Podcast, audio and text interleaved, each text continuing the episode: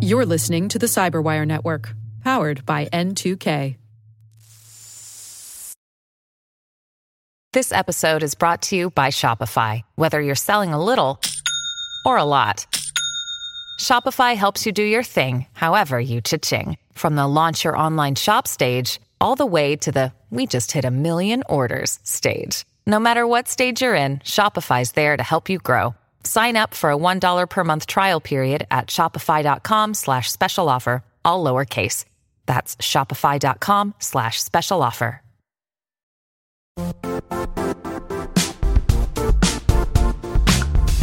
The IT world used to be simpler.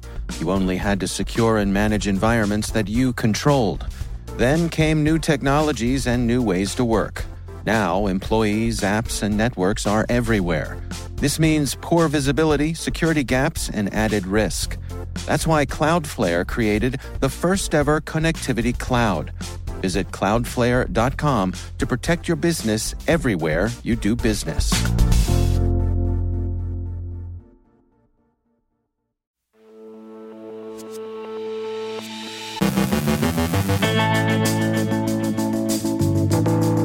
An APT is exploiting internet facing instances of ServiceDesk Plus. Meta releases its end of year adversarial threat report. CISA names the first members of its Cybersecurity Advisory Committee, sentencing American and Russian style. Malek Ben Salem has a look at cyber resilience. Our guest is PJ Kirner from Illumio with a look ahead to 2022. And an alleged false whistleblower is under indictment and under arrest.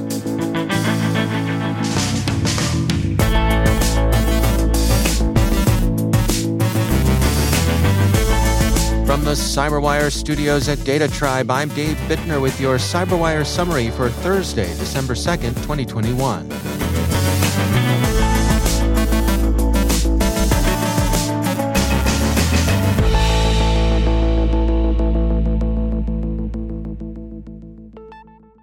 Palo Alto Network's Unit 42 describes a campaign by an advanced persistent threat, no nation identified as responsible, exploiting a zero day in Zoho Manage Engine ServiceDesk Plus. Unit 42 estimates that there are about 4,700 internet facing ServiceDesk Plus instances worldwide. About 2,900 of them, some 62%, are regarded as vulnerable to exploitation. The report represents an update to earlier revelations of a nation state campaign that's been exploiting Zoho software the U.S. Cybersecurity and Infrastructure Security Agency, CISA, issued a joint advisory about AD Self Service Plus on September 16th, subsequently updated on November 22nd, in which it warned that the threat actors were taking advantage of vulnerabilities to pursue targets in academic institutions and defense contractors, and some organizations in the transportation, information technology, manufacturing, communications, and finance sectors. The APT appears to be collecting information.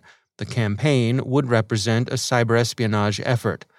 The advice CISA offered then remains sound don't expose this software to the Internet.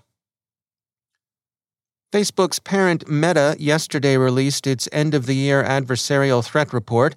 It concentrates on what Meta calls coordinated inauthentic behavior, brigading, and mass reporting. Coordinated inauthentic behavior is familiar, but brigading and mass reporting deserve some explanation. Brigading involves an adversarial network whose participants cooperate to mass comment, mass post, or engage in other types of repetitive mass behaviors to harass others or silence them, which sounds like trolling scaled to an industrial size. Mass reporting, also characterized as involving an adversarial network, occurs when, quote, people work together to mass report an account or content to get it incorrectly taken down from our platform, end quote. That is, people combine to falsely allege violations of policy in an attempt to get someone banned from Facebook or any other meta platform. The reporting in this case is reporting in the sense of diming someone out to the platform. Meta took down four coordinated inauthentic behavior networks in China, Palestine, Poland, and Belarus. One network in Italy and France was disabled for brigading, and one network in Vietnam was removed for mass reporting. CISA has named the first members of its Cybersecurity Advisory Committee. The agency describes the advisory committee as, quote, comprised of the nation's leading experts on cybersecurity, technology, risk management, privacy, and resilience. They bring a diverse set of experiences and perspectives and will impanel a set of subcommittees focused on addressing key focus areas. The appointments just announced represent the first 23 members. The CSAC may ultimately have up to 35 members. The advisory committee was established in June of this year and was designed to bring the CISA director advice on cybersecurity from the perspective not only of industry, but also of state, local, and tribal governments. CISA says that committee members with subject matter expertise in various critical infrastructure sectors participate in the development, refinement, and implementation of recommendations, policies, programs, planning, and training pertaining to CISA's cybersecurity mission. The CSAC will also form subcommittees as the CISA director decides. Subcommittees would study special topics of importance to the agency's mission. Alexander Grichishkin, one of the founders and the effective leader of a bulletproof hosting service that catered to cyber gangs, has been sentenced by the U.S. District Court for the Eastern District of Michigan, Southern Division, to a term of five years on a RICO beef. Mr. Grichishkin took a guilty plea to one count of conspiracy to engage in a racketeer influenced corrupt organization. His co defendants, who also pleaded guilty, were sentenced earlier. The U.S. Attorney's sentencing memorandum outlines the services Grichishkin's operations provided. He and his colleagues were in the infrastructure business and delivered the IP addresses, domains, and servers their gangland customers used as Bleeping Computer lists them, quote, to distribute malware, host phishing kits, breach targets networks, build botnets, and steal banking credentials. The malware they supported forms a familiar list Zeus, SpyEye, Citadel, and Black Hole. The Financial Services Information Sharing and Analysis Center, the FSISAC, informed the court that SpyEye and Zeus alone cost banks about $111 million in 2011 alone, and that FSISAC regards that figure as a low estimate. Since TASS has expressed President Putin's interest in and commitment to international cooperation against cybercrime, a Russian court case provides an example of what that commitment looks like. A Russian court passed sentence on Maxim Zhukov for coding he did for the FIN7 gang Mr. Zhukov received, the record reports, a one year suspended sentence and a year's probation. Let that be a lesson to him and others like him. It probably already is. And finally, not all whistleblowers apparently should be taken at face value. The U.S. Department of Justice yesterday announced the indictment and arrest of Mr. Nicholas Sharp, formerly employed by Ubiquiti Networks, on four counts of computer related crime. The Verge has a useful summary of the case.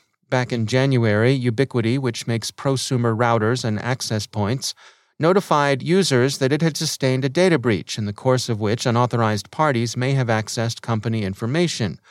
In March, a whistleblower told media outlets that matters were far worse than Ubiquiti had let on and that it had covered up a catastrophic data breach. That whistleblower was apparently Mr. Sharp, and if the Fed's indictment is borne out at trial, since of course Mr. Sharp is entitled to a presumption of innocence, he was not only responsible for the initial data breach itself, but also for using his whistleblowing to ratchet up extortion pressure on the company. According to reporting from The Verge, quote, the first count charges him with transmitting a program to a protected computer that intentionally caused damage, which carries a maximum sentence of 10 years in prison. The second count charges transmission of an interstate threat, which carries a maximum sentence of two years in prison. The third count charges wire fraud, which carries a maximum sentence of 20 years in prison. The fourth count charges the making of false statements to the FBI, which carries a maximum sentence of five years in prison. The maximum potential sentences are prescribed by Congress and are provided here for informational purposes only, as any sentencing of the defendant will be determined by the judge.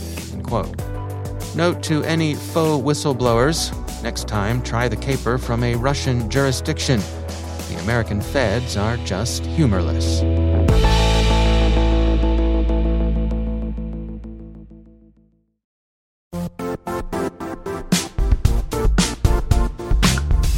And now, a word from our sponsor, Zscaler, the leader in cloud security. Cyber attackers are using AI in creative ways to compromise users and breach organizations. In a security landscape where you must fight AI with AI, the best AI protection comes from having the best data. Zscaler has extended its zero trust architecture with powerful AI engines that are trained and tuned by 500 trillion daily signals. Learn more about Zscaler Zero Trust Plus AI to prevent ransomware and AI attacks. Experience your world secured. Visit zscaler.com slash zero trust AI.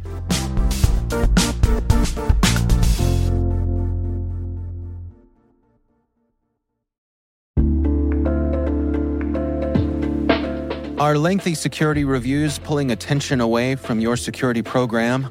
With the largest network of trust centers, Vanta can help you streamline security reviews to win customer trust, save time, and close deals fast.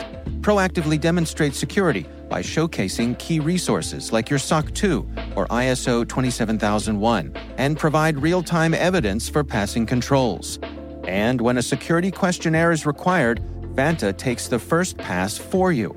Visit vanta.com slash cyber to take a self serve tour. That's vanta.com slash cyber.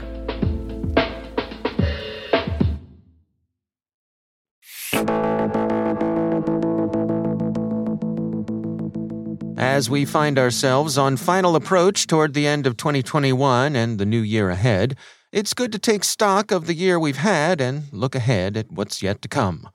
PJ Kirner is Chief Technology Officer at security firm Illumio and I checked in with him for his insights on the year ahead.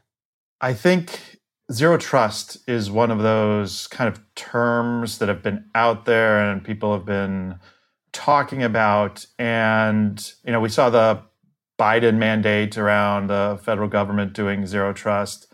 I think what's what's interesting is you know, people trying to figure out what it is and also how to get started. We've seen kind of larger, uh, again, more mature, you know, organizations try and figure out what a what a strategy was.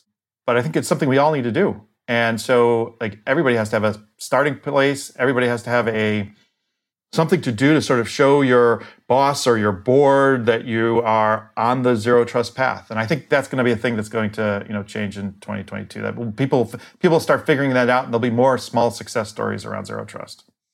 Hmm. So, kind of a, a, snowball rolling down the hill, whereas people see others having success with it, becomes I don't know more um, more important for them to get on board. The one challenge around zero trust, it seems kind of daunting, like because it's a it is a strategy you apply, and like when am I going to be done with zero trust? Like, well, you might never be. Mm. It's a it's it's a strategy you're you're going to use for the rest of time. So, it is about how you get started. I think it's about the finding quick wins and starting the journey. And I think that's what uh, uh, will will happen. People figure that out. What about um, ransomware? That's certainly been top of mind for a lot of folks this year. Do you think we're going to see progress in the year ahead?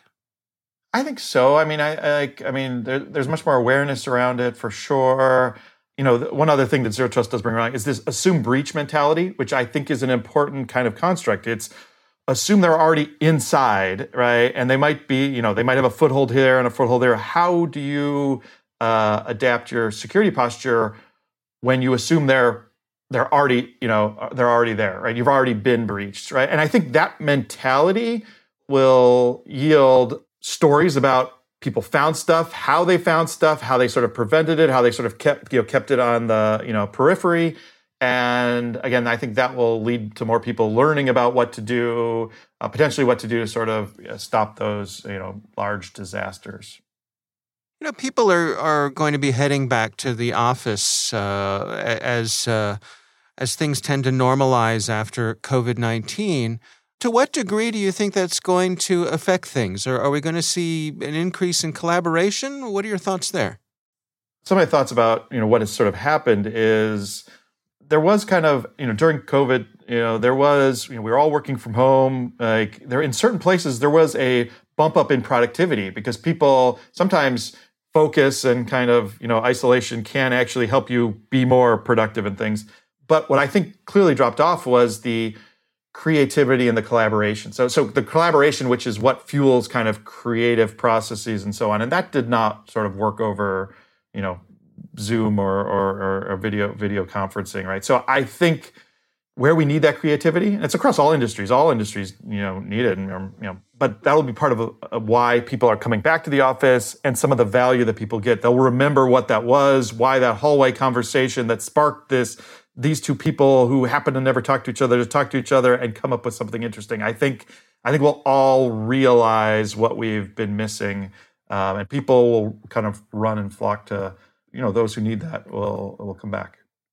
Are you generally optimistic coming into the new year? Do you think uh, we're we're on the right path here? It's always good. I'm a kind of an introspective kind of person, right? I like to, hmm. even at the end of every year, I kind of like to take stock of like what was, you know, what worked and what didn't work at, you know, during that year, and sort of look to the next year and say, well, okay, what could I, what could I do better? And a lot of us have, you know, looked to ourselves, you know, um, and had those, you know, those moments, and we're forced to have those moments. So to me, being introspective leads to, well, in a lot of cases, can lead to kind of positive outcomes about how to do better in the coming year. So yeah, I, I am uh, optimistic. That's PJ Kirner from Illumio.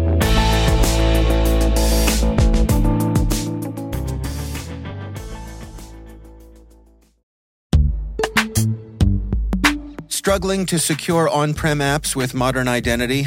Don't worry, you're not alone. Join industry leaders from Fortune 500 organizations to secure your apps on any cloud with any IDP, regardless of your environment's complexity. Meet Strata's identity orchestration platform, Maverics. Say goodbye to the headaches of app refactoring and legacy tech debt. With identity orchestration, you can modernize legacy apps to use MFA or passwordless authentication in a few weeks, migrate from one IDP to another, and so much more without changing the app. No matter your IAM use case, Strata extends the value of your current identity investments. And the best part? You can try it for free today. Visit strata.io slash cyberwire to share your biggest identity challenge, and they'll hook you up with a complimentary pair of AirPods Pro. Don't miss out. Visit strata.io slash cyberwire. That's strata.io slash cyberwire.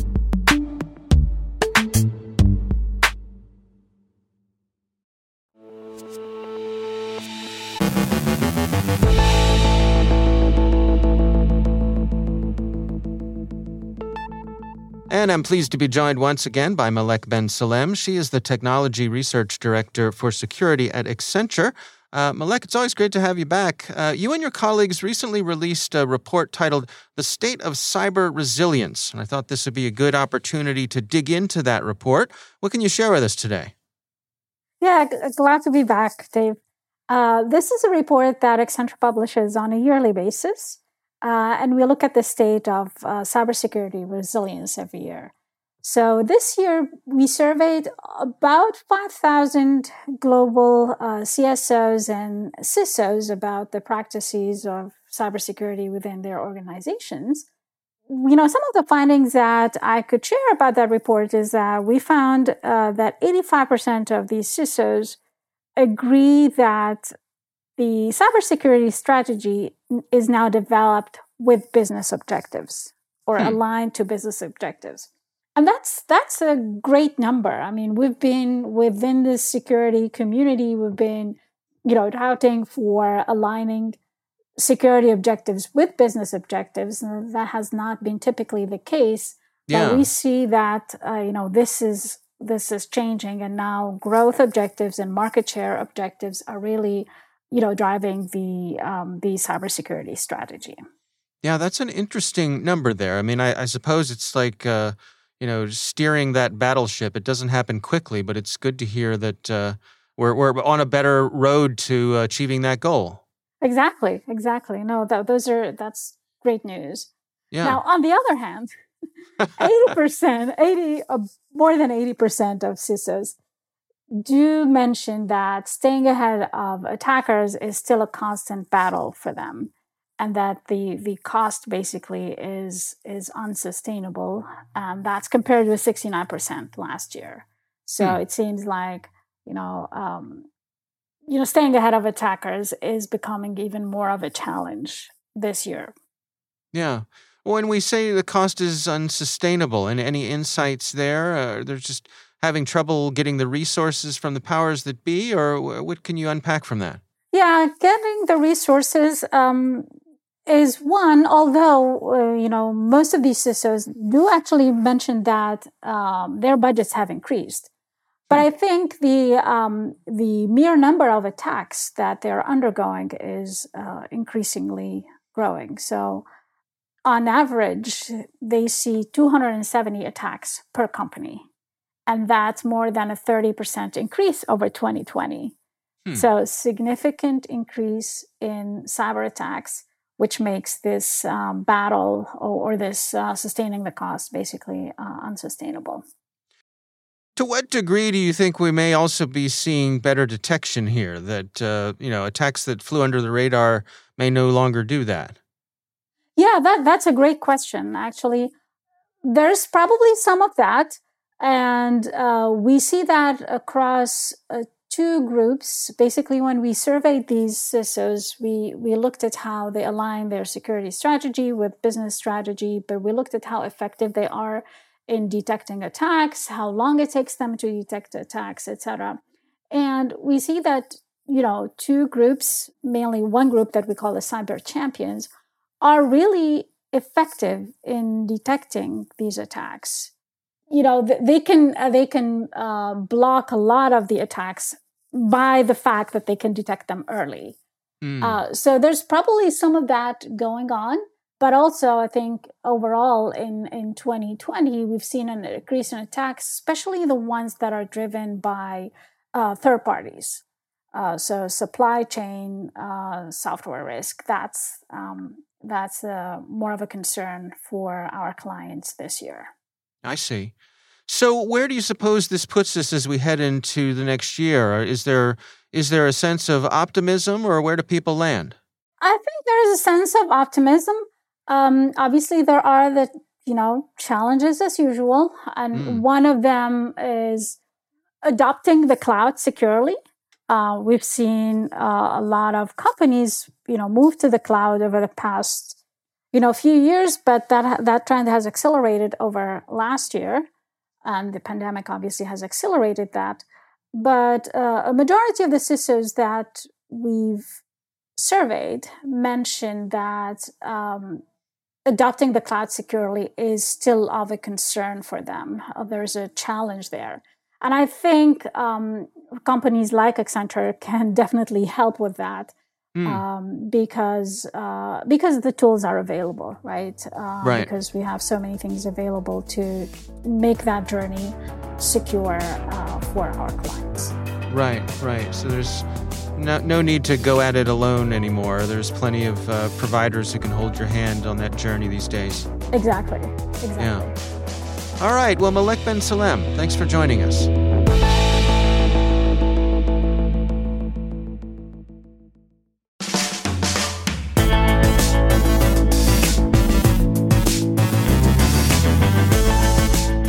Cyberwire. For links to all of today's stories, check out our daily briefing at thecyberwire.com. The Cyberwire podcast is proudly produced in Maryland out of the startup studios of Data Tribe, where they're co building the next generation of cybersecurity teams and technologies. Our amazing Cyberwire team is Elliot Peltzman, Trey Hester, Brandon Karp, Puru Prakash, Justin Sabie, Tim Nodar, Joe Carrigan, Carole Theriault, Ben Yelin, Nick Veliky, Gina Johnson, Bennett Moe, Chris Russell, John Petrick, Jennifer Eiben, Rick Howard, Peter Kilpe, and I'm Dave Bittner. Thanks for listening. We'll see you back here tomorrow.